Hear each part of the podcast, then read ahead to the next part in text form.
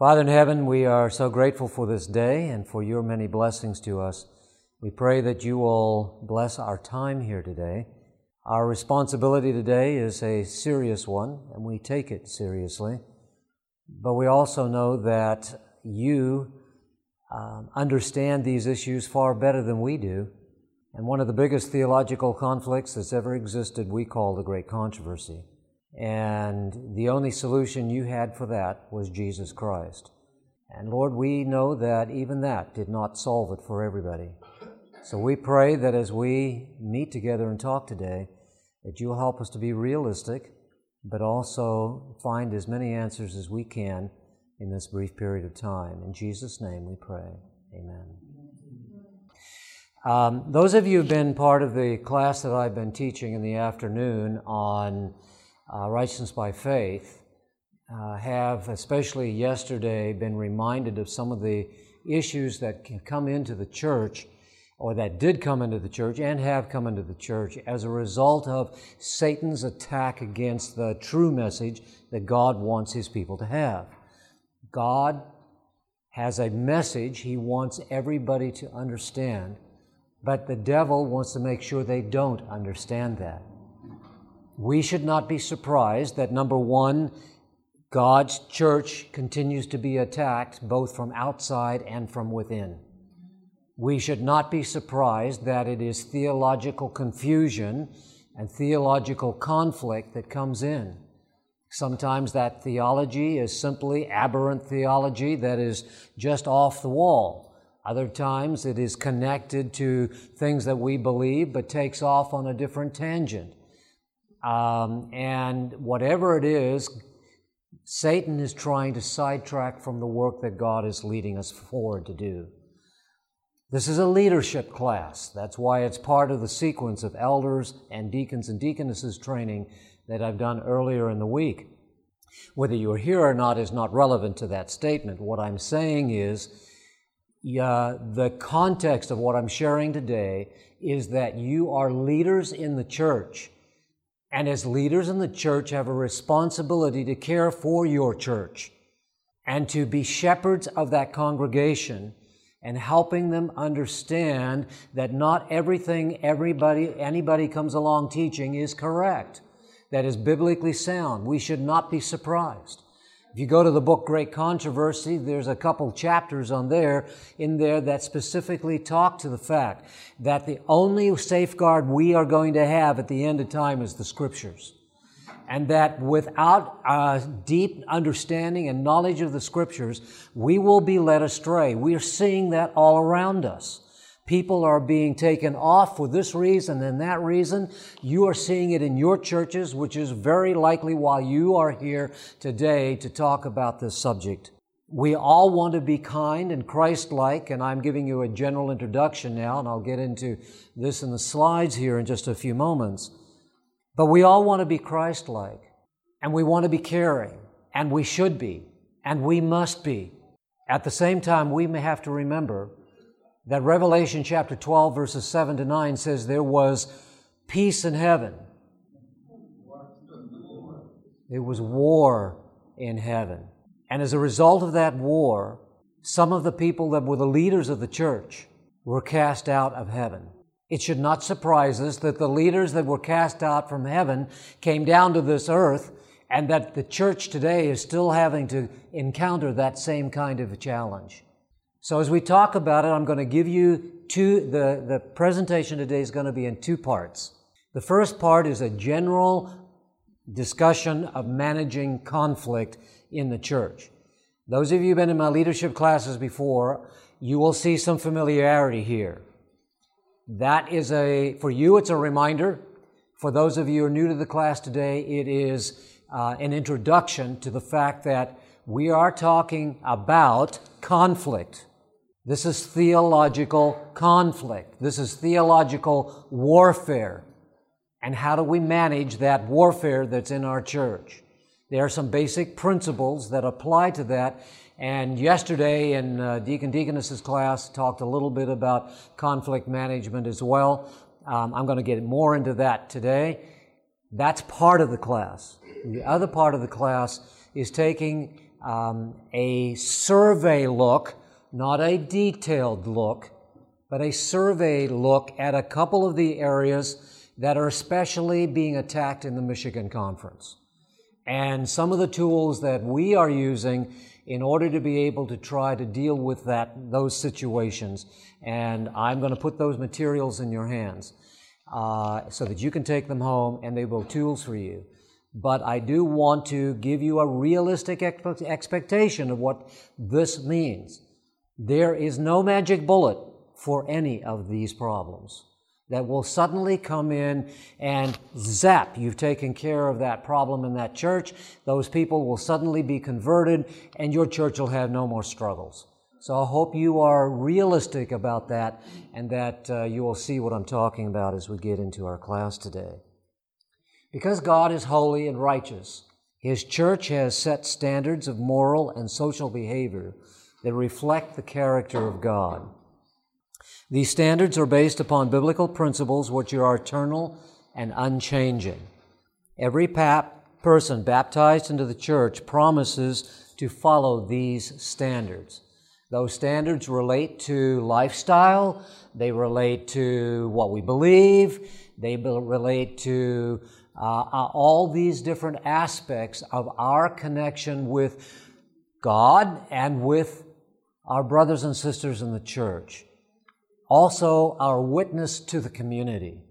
Speaking in a very general sense, these standards and these um, foundations upon which our church is built from the Word of God sometimes come into conflict. And when they come into conflict because of the fact we are involved in the great controversy, the church has to have some understanding of how to face those kinds of issues. Unfortunately, in the more recent history of the Seventh day Adventist Church and of our local Seventh day Adventist churches, the general direction that our churches have been taking is to ignore things that are happening in the church. If someone is violating the standards of the church, they tend to turn a blind eye to those, those issues or a deaf ear to those issues. And for a while, that seems to be okay. It just, it, it, you know, it's no conflict. There's no challenge. I don't have any confrontations with people. I don't like confrontation. I'm, I'm speaking about me, okay? and, and we don't like that for a while. But it only lasts for a while.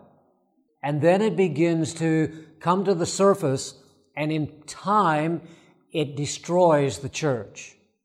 Recently, I saw a post on Facebook, and I am on Facebook. My main reason for being there is I like to know what's going on. And I learn a lot about what's going on. It's also a good way to screen pastors.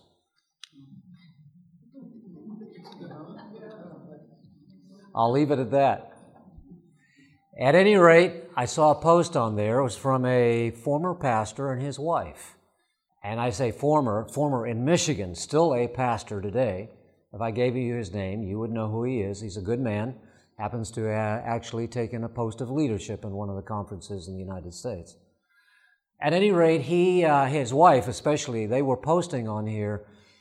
We have suddenly discovered that within our church, and I, I, I always struggle with this, suddenly discovered that within our church are people who have this certain theology and and they've been here for so long, they've been slowly sharing this information within the church, and all of a sudden it's devastating our church.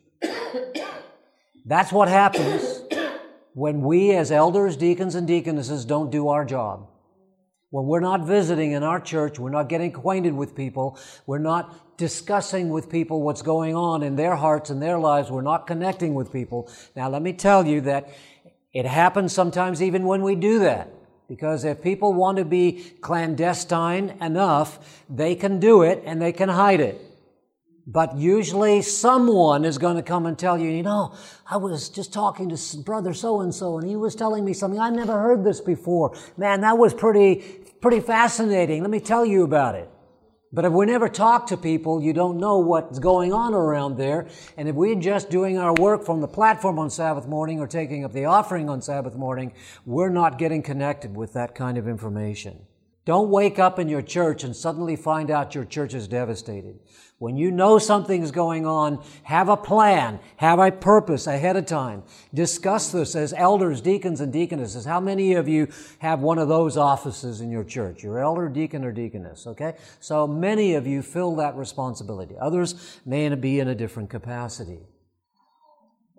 So let's talk a little bit about discipline for a moment because that is the foundation for the methodology by which we begin to seek to address issues that, uh, that come in our church. The whole idea of discipline is very offensive to many people today. Discipline, rightly understood, is correction. It's not punishment. It's redemption. It's not abuse. The reason we discipline our, our children is not to abuse them. It's to save them. When you tell your child, please don't uh, run in the freeway, it's to save them. I've got good news and I have bad news, Shelley. Would you please just do a quick head count of here and then make additional copies accordingly? Okay, okay. you can do that from back there and just count the number of people in here and then add to 20, please. Sorry about that. I underestimated how many would be here. So you need to take all those originals, um, you know, the originals from that and just run them. Yeah, we, you made 20. Add uh, however many in here to that, okay? So we, we have to remember that the purpose of discipline is to save, not destroy. And that means our methodology is not going to be pulling out the whip and start beating people. I don't mean physically. You wouldn't do that anyway. I'm talking about spiritually or emotionally. We are seeking to work with people and to be able to encourage them and encourage their hearts and correct. So how does the church have to correct a member? Does the church have to correct a member who has seriously broken God's law or violated the understanding of the Word of God?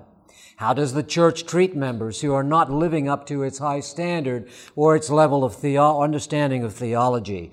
What are the steps toward correcting the wrongs of members? When and how should the church discipline its members?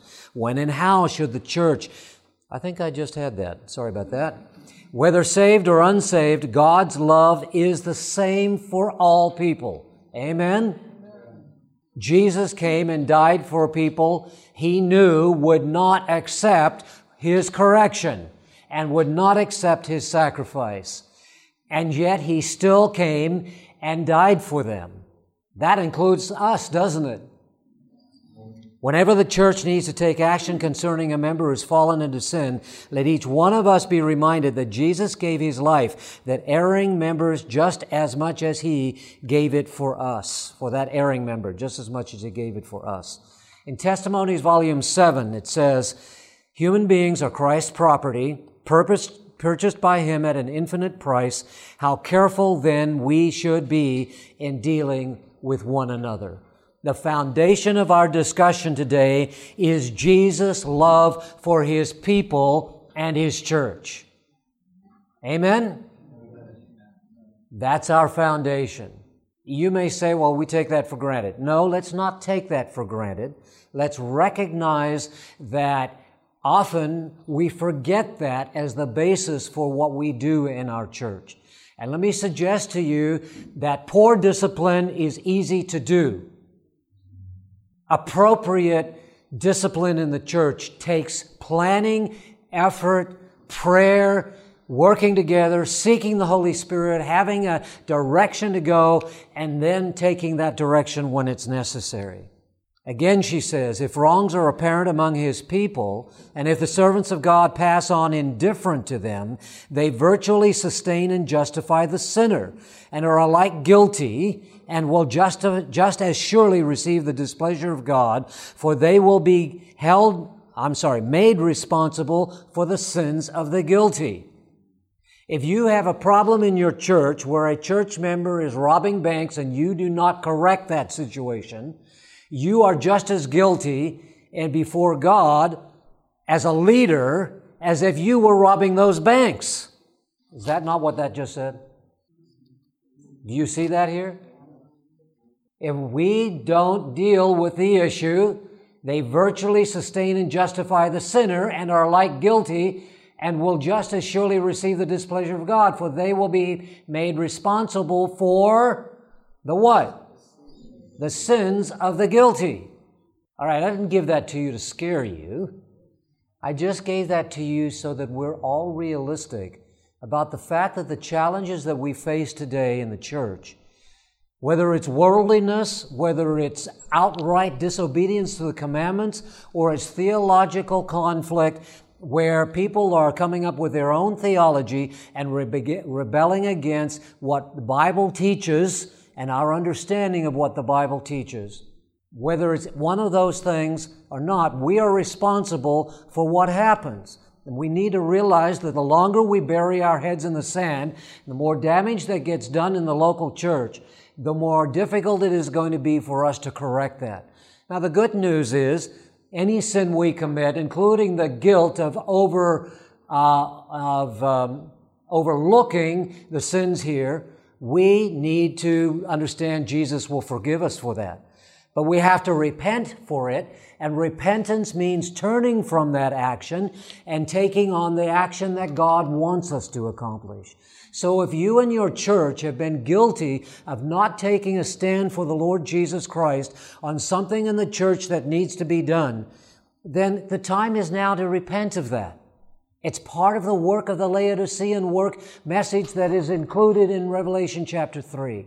God wants us to be moving in His direction under His plan, according to that plan. She goes on in volume 3 of the testimonies and she said, God holds his people as a body responsible for the sins existing in individuals among them. If the leaders of the church neglect to diligently search out the sins which bring the displeasure of God upon the body, they become responsible for these sins.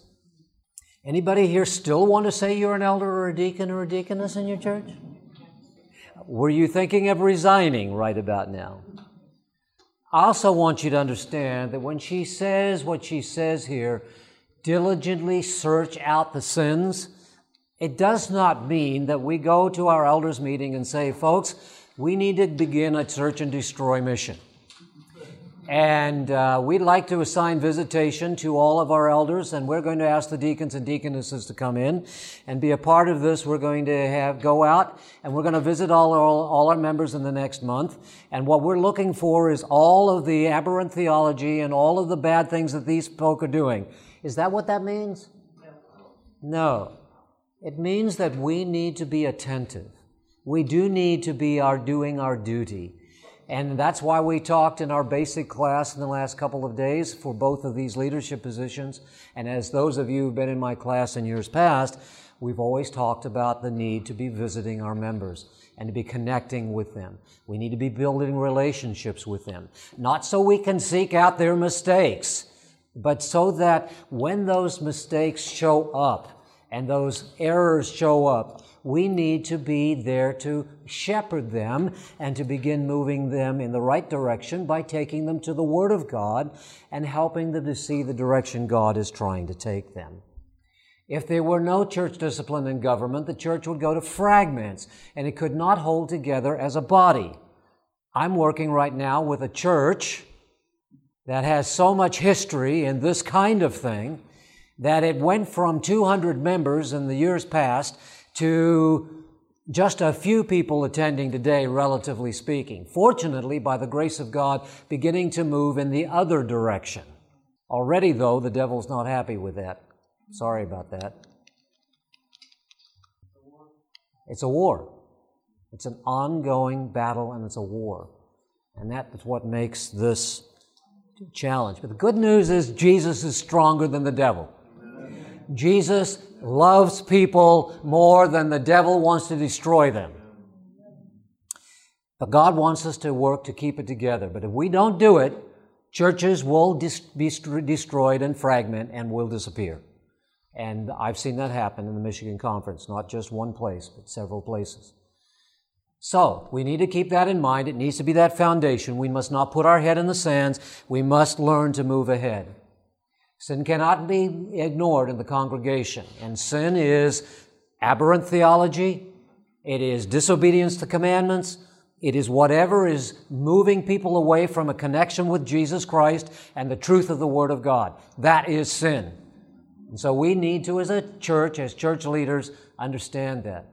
While gentleness, love, and mercy must be shown to members who have fallen into sin, the church has a responsibility to take action concerning that sin. Christ's method is very clear for us. And I've taught a class in this uh, whole redemptive discipline. Uh, I don't remember, would I teach that last year? I think it was last year, wasn't it, Ray?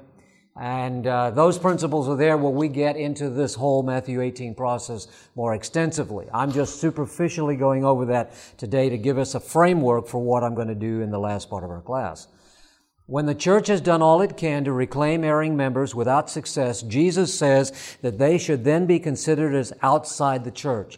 The principles of, of I'm sorry, Matthew 18 are if we find that there's a problem that needs to be corrected, there's been a disagreement among member, members, or there's uh, a sin in the camp, or whatever it is that needs to be dealt with, the best way to deal with it is the smallest number of people possible to deal with it. One to one is the best. When one and one fails to accomplish its purpose, then you go two on one.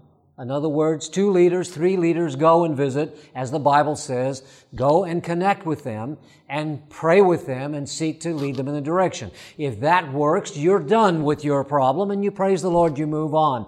If that doesn't work, eventually it has to come to the church for correction. And many times, just about the time that's happening, the person says, I see you're serious.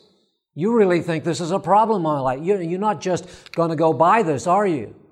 And some people turn the corner. They come back to Jesus, realizing that you care enough about them to show them the, the area where they need to grow in, and then they turn around and go the other way. Others entrench themselves and it eventually comes to the church and has to be dealt with. When that happens, Jesus says they should then be considered as outside the church.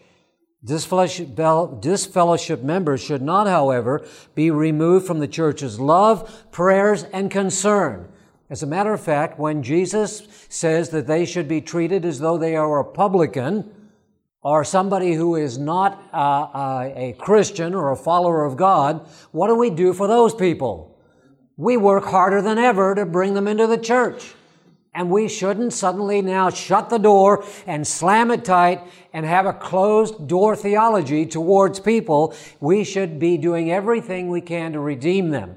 But you, when it comes to theological issues, you are going to have to understand that there is a real challenge with allowing people to continue to attend your church.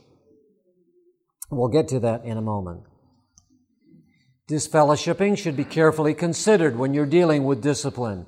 It is an extreme action which may be taken only when every other action to reclaim them has been attempted.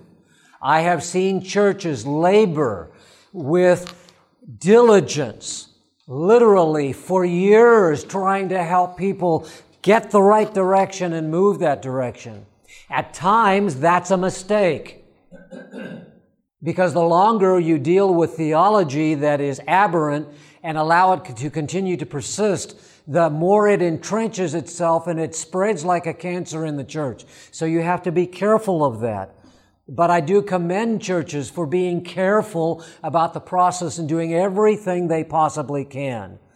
But unfortunately, myself as a leader and, and us as a leadership team in the conference, have also come to a realization that in one case I can think of, we labored much too long in that situation and should have intervened more directly, more quickly, and dealt with it. Because we didn't, that began to spread much farther than I believe it might have had we been able to address it more directly. If you want to know more about that, check out the church manual. By the way, there is a section of the church manual I believe it begins on page 56, which deals with discipline and works through that. Looking again at Ellen White in Volume 7 of the Testimonies, no church officer should advise, no committee should recommend, nor should any church vote that the name of a wrongdoer shall be removed from the church books until the instruction given by Christ has been faithfully followed. Faithfully follow the steps that Christ outlines. But that means faithfully, timely doing this work, and then that needs to be brought be- before the church and the action may need to be taken of actually either um, what has been called in the, pa- in the past as uh, putting people on uh, censure, or we sometimes today put it in a, better a period of grace. Thank you so much, Shelley. Appreciate that. So, uh, love and mercy is our guide to all our action. In our dealing with those who make mistakes, love must guide that. Many feel it's their duty to root out sin in the church. God has not given them this work. Now that's what Ellen White says, but you, you understand it in the context that our work, and unless we're a leader in the church, members of the church, their work is not to go out trying to root out all the problems in the church. But the leaders have the responsibility as shepherds of the congregation to be continuing to uh, guide that church, and when the errors come in, they need to be dealing with it. The presence of the pastor is essential. No individual church member has the authority to disfellowship another, and nor does the church board. This has to be taken to a business meeting and dealt with in that particular manner. Now, I'm going over that very quickly. That's time for another class. I want to go on to resolving conflicts in the church because it's not just discipline, but it's also conflict. It's disagreement. Um, sometimes it's of a, a, position. Other time it's sometimes uh, it's a, a personality clash. Other kinds of things. That again is the root of our conversation here as we're getting into the theological issues. We are seeking the lost. The principle of Matthew 18 is that we are seeking to save those that are lost. A person who is lost, uh, a person is lost when they're allowing sin to dominate their lives. Now, I want to pause here for a moment and make this clear. If a person is, and I use the robbing banks because most of our church members are not robbing banks, but I hope you will make the transition to the sins that are, are true in our church. And I'm not telling you that there are no Adventists who ever rob banks. No, yeah, there are some that have done that. But the sins that are in the church need to be addressed. And some of them are being ignored by our churches. And we need to understand that when sins are present, and we're all sinners, so don't misunderstand me, but when I'm, ta- I'm talking about open, blatant sin, clear violation of the Ten Commandments. Working on Sabbath is a clear violation of the Ten Commandments. Having a man, a, a, a man in your life who's not your husband is a clear violation of the commandments or the other way around in that relationship. Whatever the case, it, it's a violation of the commandments. Someone in your church who's going around telling lies about everybody is violating the Ten Commandments.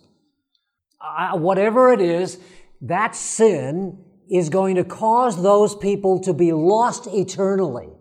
Do we understand that? Uh, that's what I have to come face to face with when I'm dealing with this kind of an issue.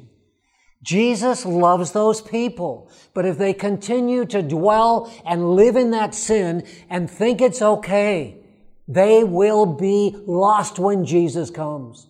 Or they will die in their sin and they will not be resurrected at the first resurrection. They will be resurrected in the second resurrection.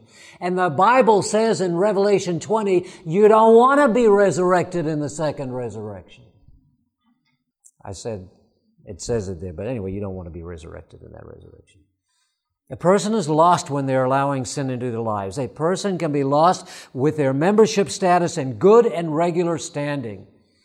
Our churches often look at these issues and they say, if I take their name off the books, maybe they'll get upset and go, go away. They might. It's true, they might. But if you leave it on the books, they might not be in heaven. Now, which is worse? Them going away from the church and then at some point coming back, or them staying in the church and being lost eternally? Which is worse? I know I'm, that was a rhetorical question, but I understand that we sometimes have to verbalize, that is a problem. If we do nothing, they may be lost forever. So Matthew 18 has the steps that I've already talked about, and I don't want to go back into that. I want to remind you of the power of forgiveness. We must not forget the power and the place of forgiveness. Matthew 18, 21 and 22 remind us of the fact that God is a forgiving God. The parable of the unforgiving servant reminds us that it has tremendous implications for the issues of resolving conflict. That parable that Jesus told reminds us that an unforgiving servant of Jesus, that is, an unforgiving Christian, an unforgiving disciple of Jesus, risks being told to be cast out of the church, so to speak, into everlasting fire. And, and you and I don't want that experience. You and I need to learn to be forgiving. If we were talking today, and our, our, our role is to talk about conflict in theology, but if we're talking about interpersonal conflict and people can't learn to forgive each other, they risk not being in, in heaven because of an unforgiving heart. And the reason for that is not just because they're not forgiving, it's because Christ has first forgiven them. And they are not turning around and applying the principles of love that Christ has applied to them and, and forgiving other people. Therefore, they have not accepted the forgiveness of Jesus. And you and I cannot be saved if we don't accept the forgiveness of Jesus. Amen? All right, so there are some biblical t- tools for resolving conflicts in our church, interpersonal conflicts especially. Communion is one of them. Whatever the conflict may be, intervention of church leaders is a great one. The church manual is also a great tool to help us. Biblical and church tools, yes, Dave? I went over that so quick, and uh, you were quickly thinking. That's good. Let me back that up. Let's say there's a conflict between you, Dave, and uh, another brother in the church. The way that's a tool is when we go come to that quarterly experience, pastors often will preach a sermon the Sabbath before, reminding people we're coming up to communion next week. If there's anything that's between you and a brother, you need to go and get that corrected so as you come to communion, you can wash one another's feet and you can, can set that difference behind you. So communion becomes a tool by which we're reminded periodically that we must not allow situations to fester between our brothers and our sisters to resolve conflict. So that's how it becomes a tool. It's a good question. It also involves intervention of leaders, leaders doing their visitation, leaders recognizing the issues there. As I told the deacons, deaconesses class yesterday, and many of you were present there who are elders as well. Again, I reminded you that this work of leaders is to stop conflict. That's why deacons and deaconesses got their position in the first place in Acts chapter 6 is because of that whole situation of conflict and the leaders had needed to intervene. Uh, this is a little hard to read. I'm sorry, I should change that color. I hate it when people put blue up on the screen like this, but if your eyes start doing this, I, I, I apologize. Christians should make every effort to avoid tendencies that would divide them and bring them bring dishonor to their cause. It is the purpose of God that his children shall blend in unity. Do they not expect to live together in the same heaven? Those who refuse to work in harmony greatly dishonor God. Now understand this has two sides to it. The obvious side is that we need to learn to get along with each other. All right? But we also need to remember that there's another side. Those who refuse to work in harmony greatly dishonor God. And the ones who, that might be us not getting along with our brother and sister, but it might also be a brother or sister who have picked up errant, errant theology and who refuse to listen to the fact that this is destroying the harmony in the church. And those are individuals who are greatly dishonoring God. I've had to tell some people who've come to me and tried to share their theology with me that what they are doing is not following the way of Christ when they go off trying to force their way into our churches. That's not the Christian method by which they do what they do. They go and they try to sneak into our churches on Sabbath morning. They try to sneak into a Sabbath school class. And I say sneak they don't sneak as in crawl under the table come in. They walk straight into the church, come into a Sabbath school class. They're sitting there until they get an opportunity to speak. And then what comes out of their mouth is disunity and it begins to question the unity of the church. It begins to question the theology of the, of the Word of God and begins to divide. And then they just kind of sneak back on, back on out. And hopefully they get some phone numbers and some addresses of people so they can connect with those people and they start to build their base that way. It's exactly what's happening in the Michigan conference today, in church after church after church. You and I need to be ready for this. So, one of the things I'm trying to help you to do in terms of managing conflict is to understand that you not only need to understand theologically what's going on, you even more importantly need to be prepared to manage this from a structural point of view. And I'm going to come to that in a moment. If matters of difficulty between brethren were not laid open before others, but frankly spoken of between themselves in the spirit of Christian love, how much evil might be prevented, how many roots of bitterness whereby many are defiled would be destroyed, and how closely and tenderly might be the follower, might the followers of Christ be united in his love. All right, now that's the foundation for what we're going to do in the last 25 minutes of our class. The foundation is we're trying to save. Okay? Everybody with me on that? The, the foundation is that we are trying to save using the tools that we have in the church that begin with personal interaction with people, but also build on our ability to work with people step by step, trying to correct along the way till finally we may have to use the, the worst tool that we have, but the most serious tool that we have, but the one that we don't use, I don't say enough, but that we are sometimes afraid to use, and that is actually asking people to no longer be a member of the church because they no longer believe what we believe. And that's where we are today. I've got one more slide, so it didn't get into your notes. I added it later, but here's that slide. I want to share with you today about three different groups. Actually, I put up Charles Wheeling. I'm going to mention him just very briefly. The two that we are facing the most prevalently right now are Branch Davidians, and Branch Davidians come in a lot of different forms. Branch Davidians are one form, shepherd's rods are another form. They are just, they come out of the same basic uh, um, root and, uh, and then go on from there. And I don't understand all of the theology and all of the history. I have some understanding of it, but I've not exhausted my resource or research in relationship to this. But I'm going to start with this, and I've got some materials. So, if you would uh, take this material, and I want to just give you a little bit of an idea here of a, a, situation that we have in the Michigan Conference. And I say the Michigan Conference in Michigan, not in the conference, but in Michigan, and where there are some challenges along this. So, I want to review a little bit of this with you to give you a little bit of, let me give you a little bit of context before I go into this. Elder Jim Howard, how many of you remember Jim Howard? Okay, well, he was here on the campgrounds early this uh, camp meeting, and then he had to get on a plane and fly to China, I understand. Oh, wow. Um, that, that, that's a lot of work. At any rate, he was pastoring in the Detroit area um, some time ago, and his churches were growing and making a lot of progress when all of a sudden something showed up in his church.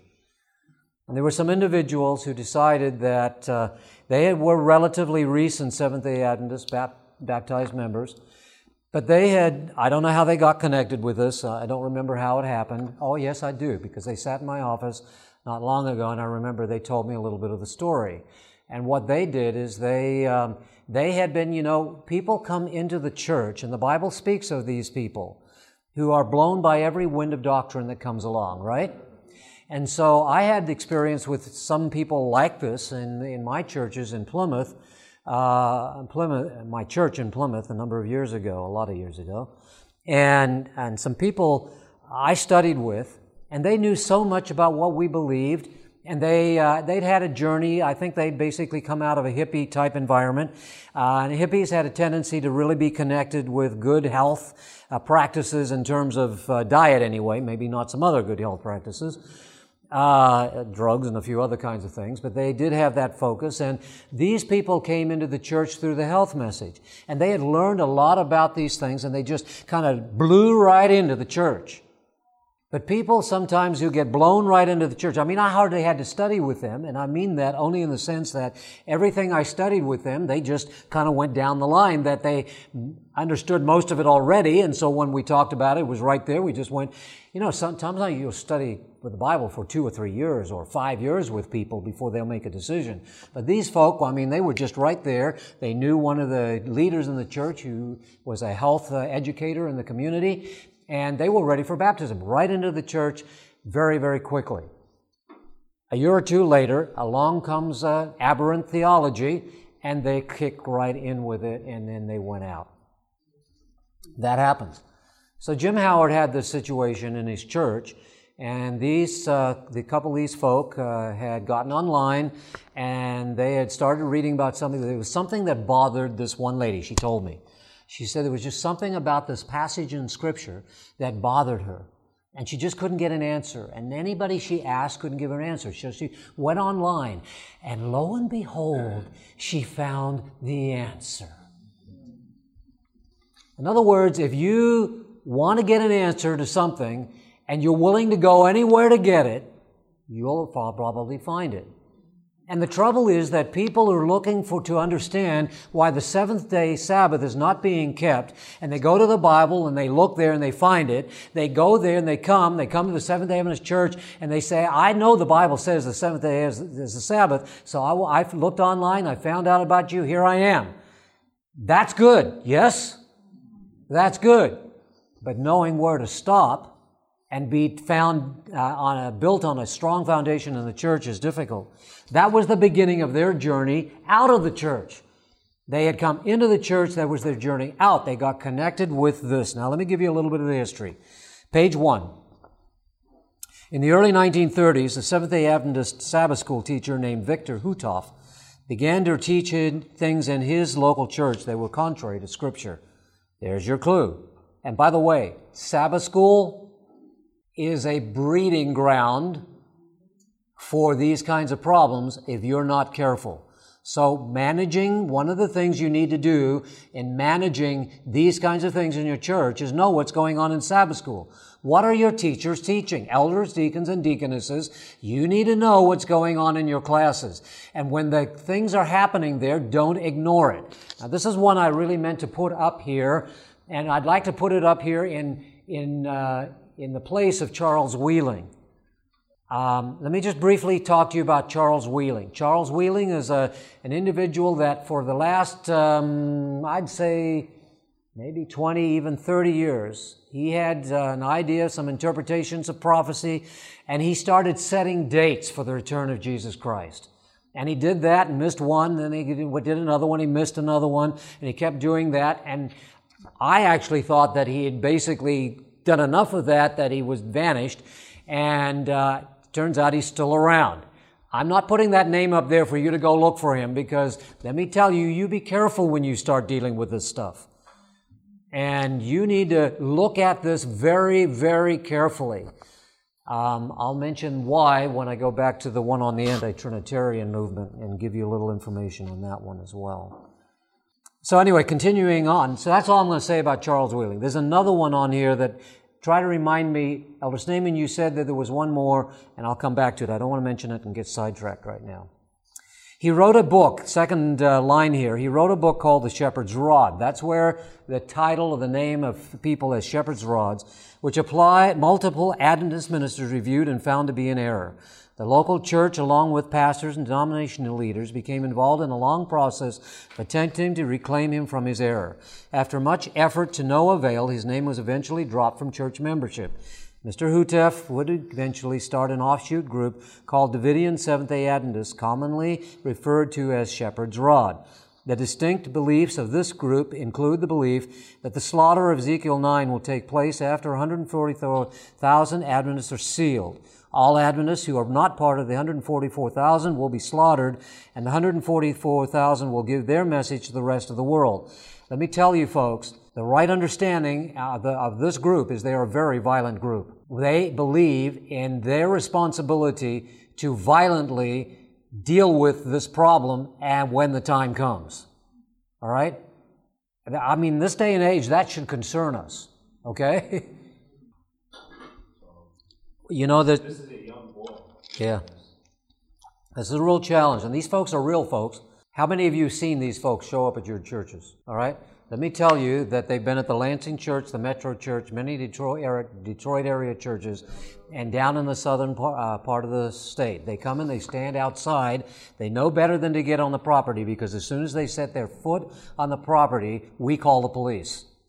All right? And they know we'll do it, and they know we have a right to do it. But they will come and they will stand there. Elder Peppers, I saw him out there once one Sabbath because they came there. I think it was when Doug Batchelor was uh, holding some meetings there, and they were trying to do their duty in doing that, and they were standing out there on the curb, and so he just went up and started dialoguing with them. The boy pulled out his video camera and immediately started recording because what they want you to do is to do something that they can record and then get the police to come against you. In other words, if you push them, they will, they will try to antagonize you so that if they can actually get you to physically do something against them, then they can get that recorded and then they can charge you with, with, uh, with um, assault. Thank you. They, uh, have uh, uh, trespassing anything legally against these particular people identified as far as a statewide let me, let me, let me come back to that because I want to deal with that in a general way as part of this management, okay? Um, it's the right question to ask, and I, I need to give you that answer. So I, I intend to do that. The local church, uh, they, they went through this problem and all of this. Um, eventually, let's see, where the 144,000 is, then it says another distinct belief the shepherd's rod is the Davidic kingdom will be set up in Palestine before Christ returns, premillennium in which no man or animal will harm one another, because Davidians teach that the 140,000 must first come from the Adventist church prior to the slaughter of all other Adventists, and prior to the evangelization of the world, they currently aim all their evangelistic efforts toward convincing Adventists of their, of their claims. That's why they constantly go to the Adventist church. You can't get them to go anywhere else because their theology teaches them they got to get us straightened out. And the 140,000 is what they've got to get taken care of. All right, now, there's all kinds of other details in here I'm not going to take the time to get into today.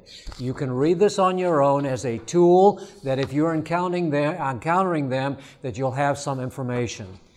What I want to tell you right now is, let's be realistic, folks. I've got to tell you honestly that nobody that I know of who has gotten invested in this theology or the anti-Trinitarian movement has ever been won back. You hearing me? Unfortunately, when they get this deep, they almost never listen to the Spirit of Prophecy Counsel or the Word of God. They're always right, and they know that we're wrong, and they simply deal with it that way. And you know what? We live in this battle. This should not surprise us. But you know that the Sunday keepers say the same thing about Seventh day Adventists. You see why we need to know our Bibles? It is going, the truth is going to be so close to error, and error is going to be so close to truth that if we don't know our Bibles and it's not based upon our relationship with Jesus, we will be confused.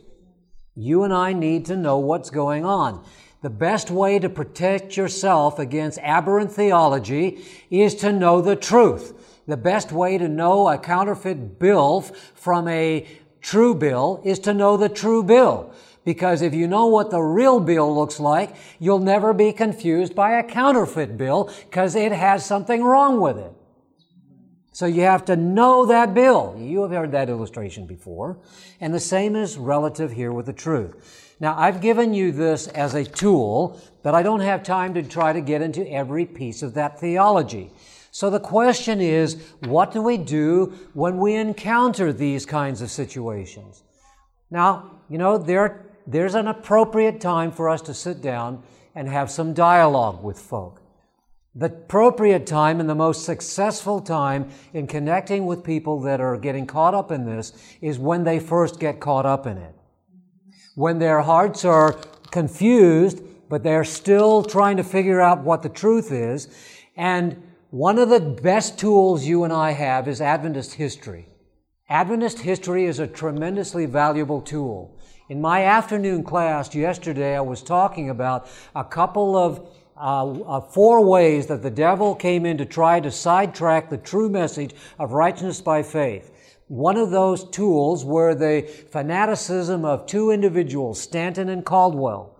Those individuals came and had this idea that the Adventist Church was Babylon, wrote a paper about it called The Loud Cry, got people like Cal- Stanton got Caldwell to kind of connect with that. They went running off to Australia and they were trying to get other people involved with what they were doing.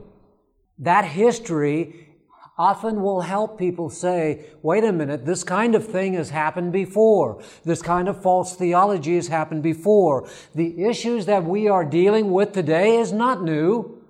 This anti-Trinitarian movement, this has been around for 2,000 years. And the church, Christian church, including the Adventist church, has had its time of going back and forth on this issue. History will help us in relationship to that. Of course, the Bible and the spirit of prophecy are a clearest part of that. But we need to, at the beginning, try to help people to have an open heart, to look at history and realize that this theology is a quick way out of the church and eventually a quick way away from Jesus Christ. And that's what often happens. People get caught up in it and they disappear off of that. So let's say that we have people come to, to our church and we have a problem with them. This family, for example, they seem to be the most active shepherd's rods, though I believe there are more in Michigan than just them. They often show up at camp meeting. I don't know, I haven't been paying attention to whether they've been here or not. Uh, most, uh, last year, I believe they were trying to stand down way at the corner to try to catch people down there as they were leaving. They'll hand their theology, you know, their pamphlets out and that kind of stuff and, and all of that. What do you do when they come to your church? You, deacons, deaconesses, and elders, need to have a plan. Chances are these kind of folk, anti Trinitarian or whatever, are going to come to your church. Plan ahead. Be watching. Remember what we were talking about before? It's your responsibility as shepherds to be watching for this, but having a plan for this when it comes.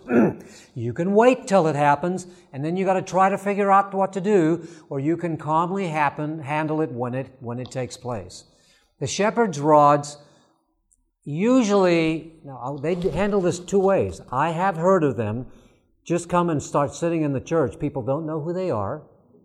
So they just sit there. And that's what the, I understand they've done that. I think they did that in Ann Arbor. I think they did in a number of other places. And then they just sit there and they start making friends with people along the way. Well, you can't, you know, anybody who comes in your church, uh, please, uh, are you a shepherd's rod? Uh, you know, if you're a shepherd's rod, please don't come in. You don't do that with people, right? we, we're not going to do that. But when this comes to the surface, what is your plan? Your plan is to immediately confront it. And if they are shepherd's rods, and or Davidians or whatever they term they may happen to use in relationship to this, I would tell you, you need to be very kind, but very forthright. And the way you manage this is by telling them, um, understand that uh, this is the foundation of your belief from the things I've been hearing, being taught, told by, you know, you've told some of the church members here. And is it true that uh, your belief is uh, about, you know, as a, whatever. You might have to deal with some of the theological terms. That's why I've given you some of this information here. They don't always like to be called shepherd's rods, but some of them don't care whether you, what you call them. But if they, uh, they'll probably admit to it. And even if they don't admit to it, if you have evidence that that is what their theology is, you've got to understand. My suggestion to you is to kindly but firmly say, Thank you very much, but please do not return. Did you just hear what I said? Please do not return. Now, why do we do that? Okay. Okay. Uh, yes. What's another reason that we're doing that? I'm sorry? They're dangerous. Exactly. What else? Keep going. I mean, there's no one right answer. Okay, it's disruptive. It is uh, uh, something that begins to destroy the unity of the church. And we legally have a right to, Elder Gallimore used to use this term a lot, we have a right to free association. A legal right to free association, which means that we can associate freely as a group. But if somebody comes to our group that does not believe like we do and is disruptive to that process of unity, we have a legal right to ask them to leave. And if they refuse to leave, we have a legal right to call the police, and the police will come and ask them to leave, escort them, or physically take them away if they refuse. So we have that legal right, and it doesn't feel good to do that. That's why I'm telling you, you need to have this conversation ahead of time because it doesn't feel good to do that. And if you wait to the last minute, you're not going to have the courage or the, uh, the strength of purpose to be able to go ahead and do this. When I lived in Southern California, they told us that the time to prepare for an earthquake is not when the ground was shaking, because you don't have time to prepare for that. You have to prepare for an earthquake with a purpose and a plan in your mind that you know how you're going to respond in that instant. And they told you what to do. By the way, what they told us to do was been proven to be very dangerous and don't do it that way. They said get in the door jamb. They tell us if you go into the door jamb, that's a place where a good place where you get cut in half. And don't do that. They say go and now they say go and lie next to a bed or a desk or something like that so if the walls falls on you, the desk stops it. And what, anyway, I get off on, on sidetrack. My point is the idea is being prepared, having a plan, know what your strategy is going to be. That allows you to keep calm. Remember the shepherd's rods especially, they're trying to agitate you. They want you to get stirred up emotionally. They want you to do something that will be embarrassing, that they can catch and they can use against you. That is their strategy. Now, the Branch Davidians and the shepherd's rods, the Branch Davidian folk that Elder Howard encountered, do not seem to be behaving the same way as the shepherd's rods. I don't know exactly what that is. They are a, uh, a um, they are a progressive group. And what happens with these groups is they will take steps along the way and they will eventually, excuse the word, branch off and go different directions. Um, David Koresh was part of this branch connection and all of that. And the, this group that I met in my office recently, that came out of the group that uh, that um, uh, Elder Howard was dealing with, that actually the beginning of that, that those people said, please don't connect us with David Koresh. We don't have anything. We don't whatever. They don't even want to be associated with them. But what they fail to recognize is there is there is connection there. Um, and eventually leads in the directions they don't want to go. But we have to be fair to them and say, okay, you don't happen to believe like them, and that's fine, but you still don't believe like we do. And whether they are a more aggressive, and I call it, say, violent type, like this family that goes around, or, or they are this poor, more peaceable group, their still theology is divisive. And, and I told this, these folk who came to me, I listened to them for a while, they left me with some books, they always do. And uh, they're trying to convince me that they've got the right idea. I've listened to some of their material and, and done that kind of work. And I said, I just want you to know that um, if you come to our churches, you will be asked to leave. And I said, I don't like doing that, but I have to do that. Now, the problem is that I just held some evangelistic meetings down in their neighborhood. Just baptized a dear lady who sat in that class one day in our, in our, in our evangelistic meeting on Log Revelation. And one day she lit, at the end of the meeting, she said, I finally found the truth. Unfortunately, what I didn't know is that one of the persons, the people that was helping us lead in that meeting, had gotten connected with these people and was already starting to go down that track. And she connected with this lady and has already taken her out. And we're only talking six months since that all happened. It breaks my heart. It breaks our heart when we see it. But as I've counseled the pastor and the others there, I've said, you've got to say no. You can't let them continue to stay in your church. The longer they do, the more they build these connections, and eventually they start pulling people out. And when you initially stop them, it sometimes causes disruption because when you stop them from coming, or you have to disfellowship them, it becomes a big light, you know, light uh, show in the church, and they see that, and that sometimes connects more. It's one of those dangerous things that you have to do, but you can't ignore it. This is not the wheat and tares, folks. This is the devil.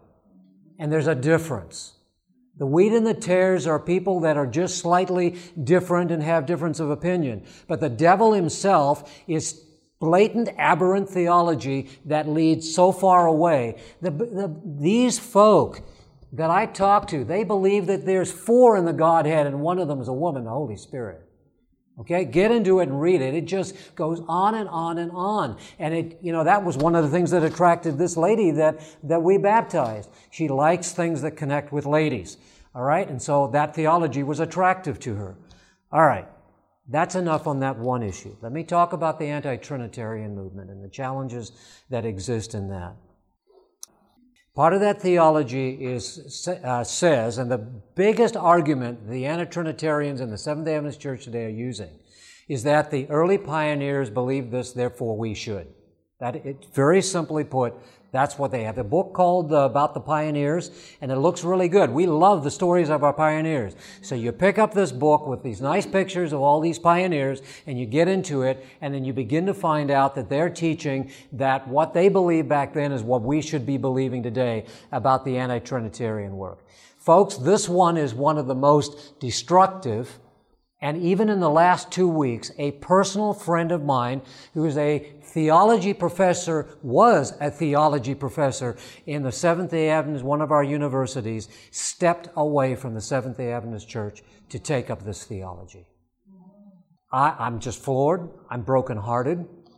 And I was, I uh, had a friend of mine, another friend called me and, uh, and I told him, I said, I'm brokenhearted about the situation. He called and he gave me some of the background, told me that he had talked with his friend for a period of time, and, and the guy's still kind of, kind of searching, but uh, still kind of headed off that direction. He sent the, the statement this guy wrote, and with that, he gave me a warning. And you know what? I want to give that warning to you. If you get some of these kinds of things, don't think you're strong enough to read this. Get somebody else who's strong along with you. If you feel you have a reason to need to read it because of your responsibilities, then get someone to sit with you and pray as you read and ask God to guide you because the devil's too smart for you. He's too smart for me. I'm not going to read that alone. I want this this guy is eh, this guy was a preacher here on the campground. I mean that's all I'm going to say at this moment. Okay? This is serious stuff. This is serious warfare that we're in. Now, the way that the anti Trinitarians have been working in the Michigan Conference, mostly on the west side of the state, they've been able to go there. There was a pastor, well, there was a pastor in the Michigan Conference, not the one I was just talking about, because the one I was talking about preached here but was not a Michigan pastor. But there's a Michigan pastor by the name of Daniel Mesa. Daniel Mesa himself, about a year ago, came out and he became, has become a spearhead of this movement in the United States. As a matter of fact, they hold camp meetings from time to time in the state of Michigan. And they draw, I don't know how many people. I haven't gone over to see, and I don't want to go over to see, to be honest with you. Although I'm tempted to do that. But they make sure they hold it at a time would and may be a challenge to be able to do that. At any rate, so um, that's how serious this has become. And we've had several churches that have been devastated by this. And one church, this is the place where we took too long. We sent a Seventh day Adventist minister to go in there and spend a year as an interim pastor in that group trying to help them get straightened out. It didn't work. This pastor knows his stuff, is a good theologian, um, as well as a good Seventh day Adventist minister, and he was not successful in being able to reach them. Elder Lauren Nelson was not able to get through to them. We sent another interim pastor in there. He also tried to work with them, was not successful. That That group eventually took out several there. We had to disfellowship them from the church. That started with a disfellowshipping of a man up in Cadillac. They had the same situation. Since that time, a number of people in a number of churches have had to be disfellowshipped because they, it's not just that they kind of study this, they are evangelistic about it. And they go around to these various churches and they deal with uh, bringing these people in. And they, they make friends with people, then they start inviting them to their homes. They sit down and they start teaching with them. Pretty soon, those people stop attending your church and they start going to this group. And then they start coming to your church trying to teach everybody and all that kind of thing. All right, now I've run out of time, and unfortunately that's the case, but let me mention to you again part of the strategy. Let me try to summarize this for you. If you're encountering this kind of situation, you have already developed a plan. Number one, with me? Sat down with your deacons and deaconesses and you have uh, elders and pastor and you've developed a strategy for what you're going to do when you encounter any of these kinds of situations from any of these kinds of circumstances. Another one that's very subtle in our classes today has to do with what we call maxwellian uh, theology. And it is uh, deals with the substitutionary atonement and it goes away from what the seventh adventist church and the bible teach about the substitutionary atonement of Jesus. It's very subtle, it's very enticing, and there are many Sabbath school class teachers teaching this, especially if they happen to have come out of Loma Linda University. In Loma Linda University, Maxwell was a teacher down there. He taught Sabbath school classes, many, and many doctors and many dentists especially got caught up in that and then go and teach other people. Now, don't look at every doctor and every dentist with suspicion. I'm just telling you that's a little bit of how it got around. Um, that one's not as destructive as this, but it is still leading away from the Word of God and where it needs to be. One, have a plan. Execute that plan when it comes. You, prob- you need to deal with those individuals who are members of your church appropriately with the discipline steps. So, number two is develop a disciplinary process specific to the needs of those individuals. Your purpose is punishment or redemption? Redemption. You're trying to redeem them. You're trying to save them from this. But if they do not respond to you, you have to take a stand in relationship to that, and eventually they may have to be disfellowshipped. Unfortunately, I'm going to tell you, you probably are going to wind up there with these groups. They are too entrenched, and once they get into it, you have to deal with that.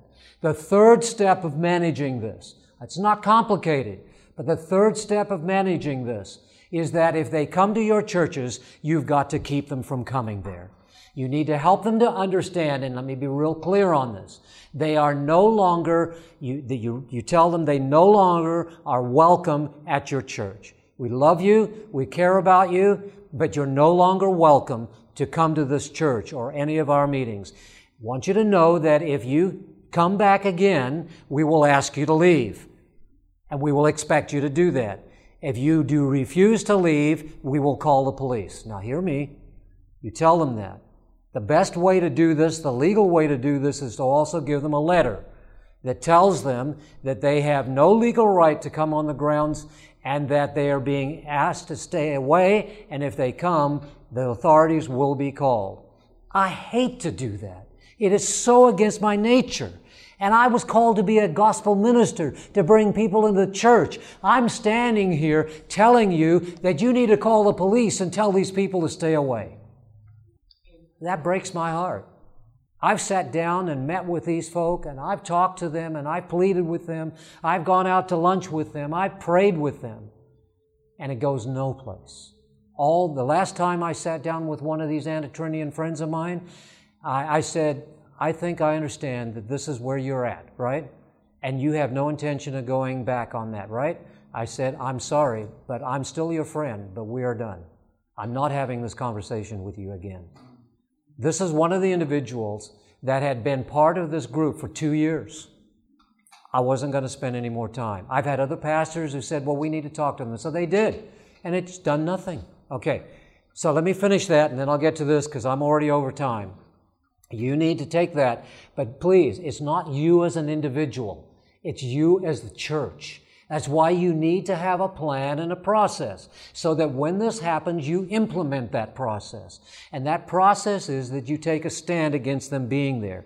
If you need to take the point of telling them not to return, then get your pastor to write a letter to them authorized by your board, letting them know that they are no longer welcome. If you get to that point, get counsel from your pastor and the ministerial department. That's me, okay? All right? And, and let them know, and we will guide you through that process. Fortunately, it's not happening all the time. Those are the three main steps. The most important step is the fourth one. Before, during, and after, pray, pray, pray. Get your people together to fast and pray. There's only one way we will get these people back. And that is by being so serious about caring about them that we will come together and we'll pray together. We'll do a time of fasting and praying and sort, say, Lord, please bring these people back to truth. That is the only answer we have in dealing with these problems. We don't have magic bullets. All this material I've given you has never persuaded anybody that I know of. But what it is there for you to do is to remind you we're on the right path with the truth of the Word of God. All right? All right. Has this class been helpful? Let's bow our heads. Father in heaven, this is a conversation that we just don't really wish we were having to have. But these leaders have come here today because they're honestly seeking counsel. And because of the fact that we live in these this last days when we knew we wouldn't be encountering this problem. It's prevalent and it's spreading. But the good news is Jesus and His truth is really the answer. I pray that the message of righteousness by faith and the 1880 message that Jesus gave to us that we might be able to have the root in Him will be the message that we teach that it begins to root out this kind of evil. So, Lord, as we go our ways, may we have your direction and your protection. And I thank you in Jesus' name. This media was brought to you by Audioverse a website dedicated to spreading God's Word through free sermon audio and much more. If you would like to know more about Audioverse, or if you would like to listen to more sermons, please visit www.audioverse.org.